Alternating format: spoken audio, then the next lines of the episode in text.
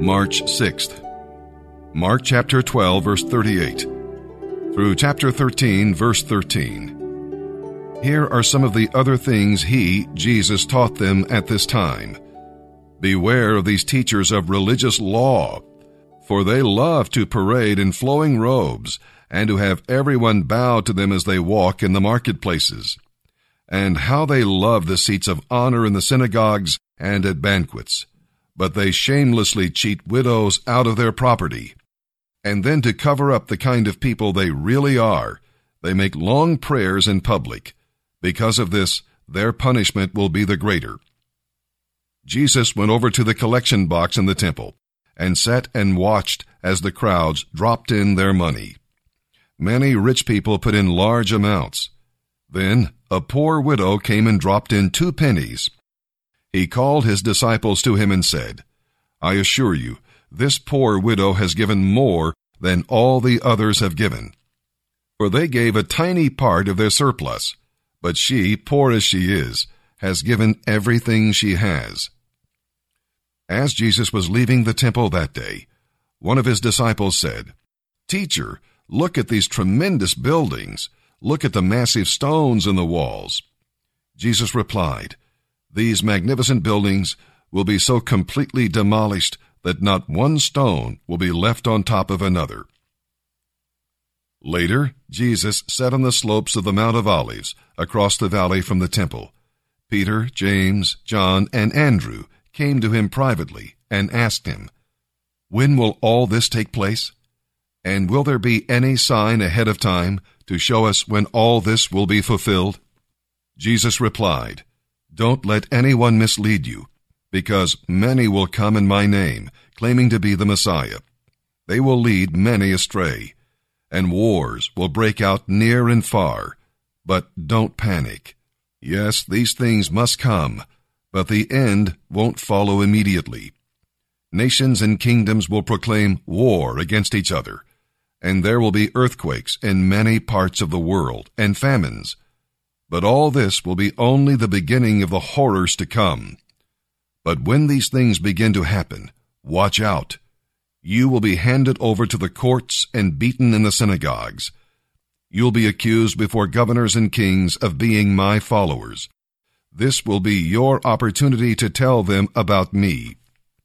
And the good news must first be preached to every nation. But when you are arrested and stand trial, don't worry about what to say in your defense. Just say what God tells you to. Then it is not you who will be speaking, but the Holy Spirit. Brother will betray brother to death. Fathers will betray their own children. And children will rise against their parents and cause them to be killed. And everyone will hate you because of your allegiance to me. But those who endure to the end will be saved. What's up, guys? This is Derek Harris. I'm 30 years old. Um, first phase coordinator. I've been in the ministry for over 16 months now. Um, I'll just like to tell you guys a little bit about myself. Um, I'm from Akron, Ohio. I have two children, a boy and a girl, Derek and Aaliyah, 11 and 12 years old. Um, I grew up in a broken home. Um, I have seven brothers and one sister. Um, I never really had any structure in life as far as like someone making me go to school and someone enforcing rules on my life. Um, I did have a grandmother that did take us to church and always wanted us to be a part of a church. Um, never really had a, a structure up upbringing when it comes to Christ. Um, I was pretty much addicted to pretty much everything there was. Um, for the last 11 years of my life, I was addicted to drugs, women, money, the lifestyle in general. Um, enough with my past. Um, I want to tell you guys uh, a little bit about what Christ has done in my life since I've been to the refuge. Um, I came into the refuge of November uh, 2018, and I haven't looked back since then. Um, I have restoration in my family. I have restoration in friendships and relationships. Um, I've been able to see my son and start a, start some type of relationship with my daughter. Um, I also um, have a better relationship with Christ. I'm able to love wholeheartedly. I'm able to help people every day that struggle with the same things I struggle with and still struggle with to this day. Um, I am trying to become a better man in Christ. Um, I also look forward to being able to help the men that come in on Monday and Thursdays for orientation that get accepted from Columbus on Monday or Thursday in Lancaster. Um, I would like to encourage you guys and motivate you guys to keep fighting this out and keep walking this out. Don't let the adversary grab a hold of those minds and don't let the adversary grab, grab a hold of those thoughts, guys. Keep fighting, being transparent and open with your brothers. Um, thank you guys for listening to me. Please just focus on today. Yesterday means nothing, and tomorrow we have no idea of. Thank you guys.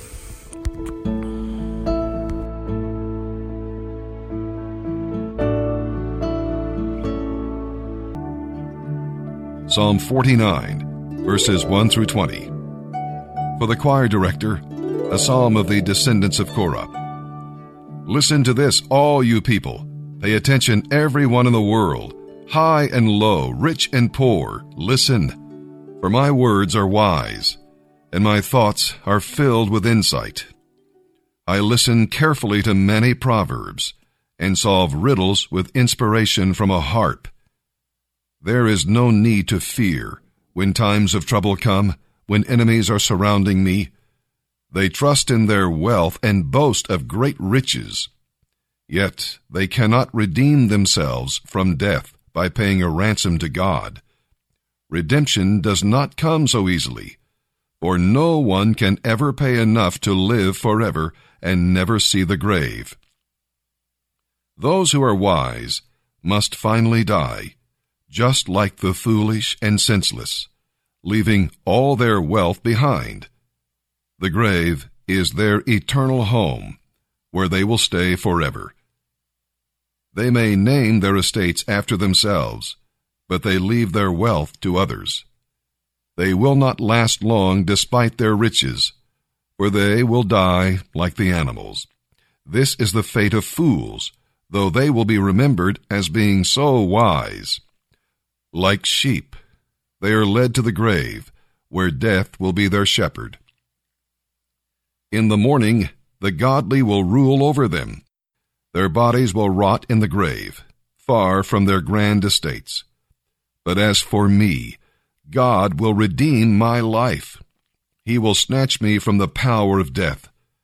So don't be dismayed when the wicked grow rich and their homes become ever more splendid for when they die, they carry nothing with them. Their wealth will not follow them into the grave. In this life, they consider themselves fortunate, and the world loudly applauds their success. But they will die like all others before them, and never again see the light of day. People who boast of their wealth don't understand that they will die like the animals. Proverbs chapter 10, verses 27 and 28. Fear of the Lord lengthens one's life, but the years of the wicked are cut short. The hopes of the godly result in happiness, but the expectations of the wicked are all in vain.